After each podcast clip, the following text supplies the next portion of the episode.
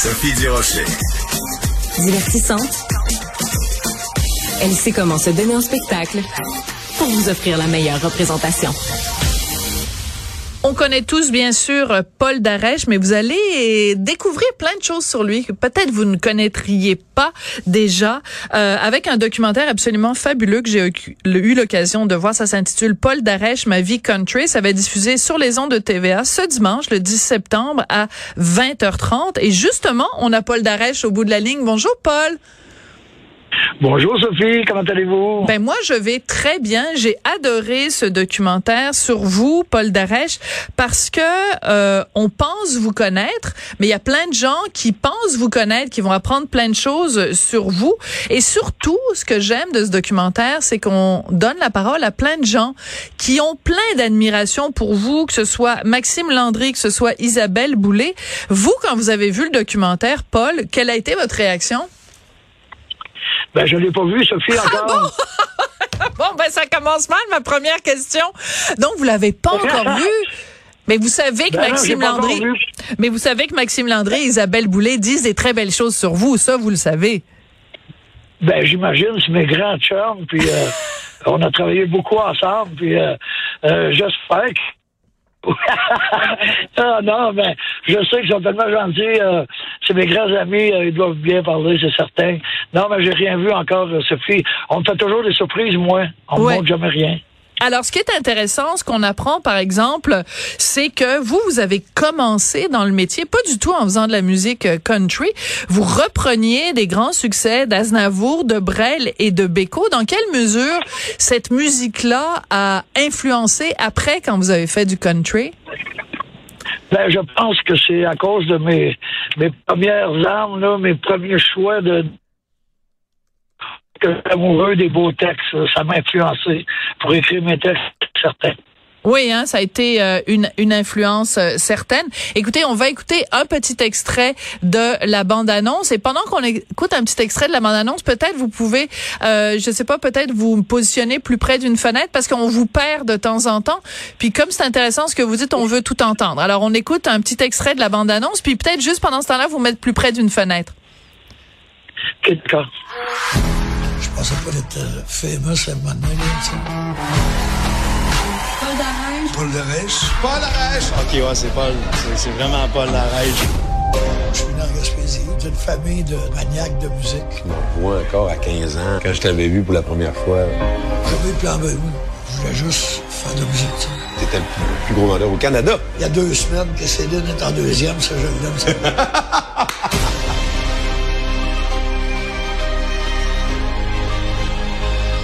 grandi en l'écoutant. Il m'a permis de croire en moi. Au début, ça m'a complètement éloigné de la famille. Alors, c'est sûr que ça vous a éloigné de la famille d'être en tournée comme ça. Votre première tournée, ça a eu lieu il y a 57 ans de ça. C'est, ça, ça nous rajeunit pas, ça, Paul?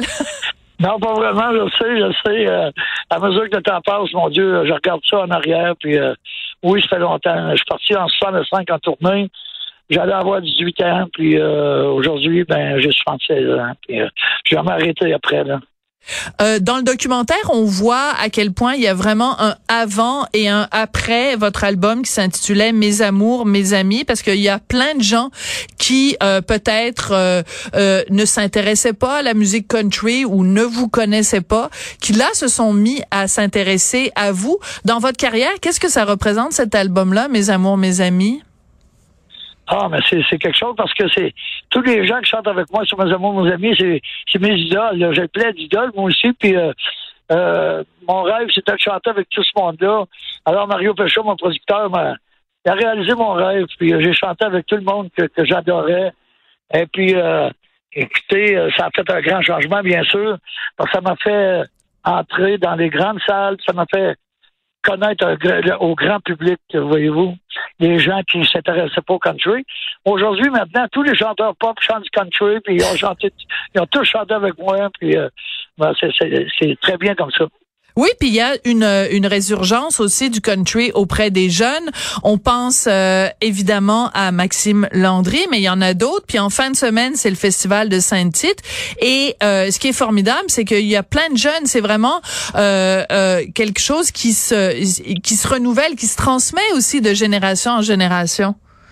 Oui, absolument. Puis en région, surtout, euh, tous les festivals que je fais en région, c'est très jeune, euh, les gens, parce que leurs parents euh, ils venaient me voir de- depuis toujours et puis euh, ils ont transmis euh, leur, leur- leur musique. Ils emmenaient leurs enfants à l'époque avec eux. mais, euh, maintenant, ils sont aujourd'hui, c'est des adultes et puis euh, ils continuent à venir dans les festivals country, puis ils aiment le country, puis euh, ça se transmet, hein, le country, de- en famille.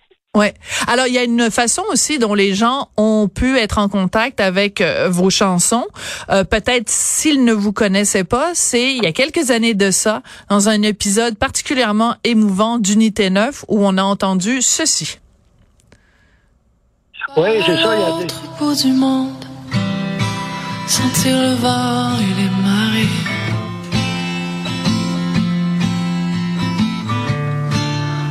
La terre est vraiment ronde et qui habite de l'autre côté. Alors c'était Berries qui avait repris cette chanson-là à la demande de Jean-Philippe Duval qui euh, réalisait Unité 9 à l'époque. Et dans le documentaire, on a organisé une rencontre entre vous et Berries et vous, vous chantez votre version de Jusqu'au bout du monde et elle chante sa version. C'est un moment de télé magnifique. Ah, je suis content, merci. mais J'ai hâte de voir. Je suis bien content. Et puis Berry, il est tellement gentil, il chante tellement bien. Euh, J'ai été touché. Moi, je ne savais pas du tout. Hein. Je regardais justement Unité 9 le, soir où elle l'a chanté. Euh, euh, revenais pas, je la connaissais pas. Mais je l'ai connue par après. J'ai fait des émissions de télé avec elle par après. Puis euh, euh, ensuite, dans le documentaire, ben, elle est venue chez moi, puis on, on a fait ce que la scène que vous me parlez, qu'on a chanté chacun notre version.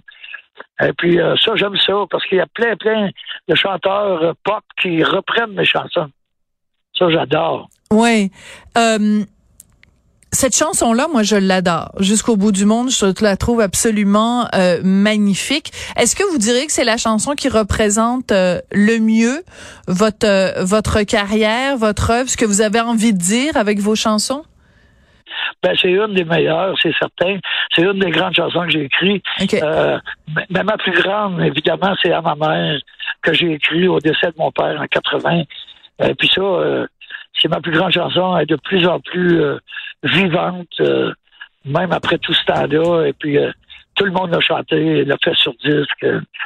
Mais j'en ai plusieurs comme ça. Là. Je suis très, très content. Oui. Euh, dans le documentaire, on voit aussi euh, à quel point votre relation avec René Martel a été euh, importante. Euh, comment vous diriez que vos carrières, à tous les deux, se sont se sont jumelées? L'influence qu'elle a eue sur vous, l'importance que vous vous avez eue pour elle, René Martel? Ben, quand René est arrivé, la première fois que je l'ai rencontré dans une tournée, je travaillais avec son père. Et puis, évidemment, elle, elle était numéro un pop. Et puis, elle faisait pas de country à l'époque. Ouais. Ben, elle, fa- elle faisait Liverpool, puis je vais à Londres, c'est pas country. Et puis, euh, elle avait fait participer à, à une tournée avec euh, son père, avec moi. Puis, euh, je l'ai connu à ce moment-là. Puis, euh, après, ben, on devenus amis pour tout le temps rester proches parce que c'était ma jumelle, en plus. On est nés le même jour, à la même heure, euh, le, même mois. Hein? Alors, euh, j'étais très près d'elle, c'est bien sûr. D'ailleurs, euh, j'étais toujours, j'étais en tournée avec elle quand elle est décédée, puis euh, euh, la tournée se continue depuis. C'est pas encore fini. On a encore des dates, même en 2024.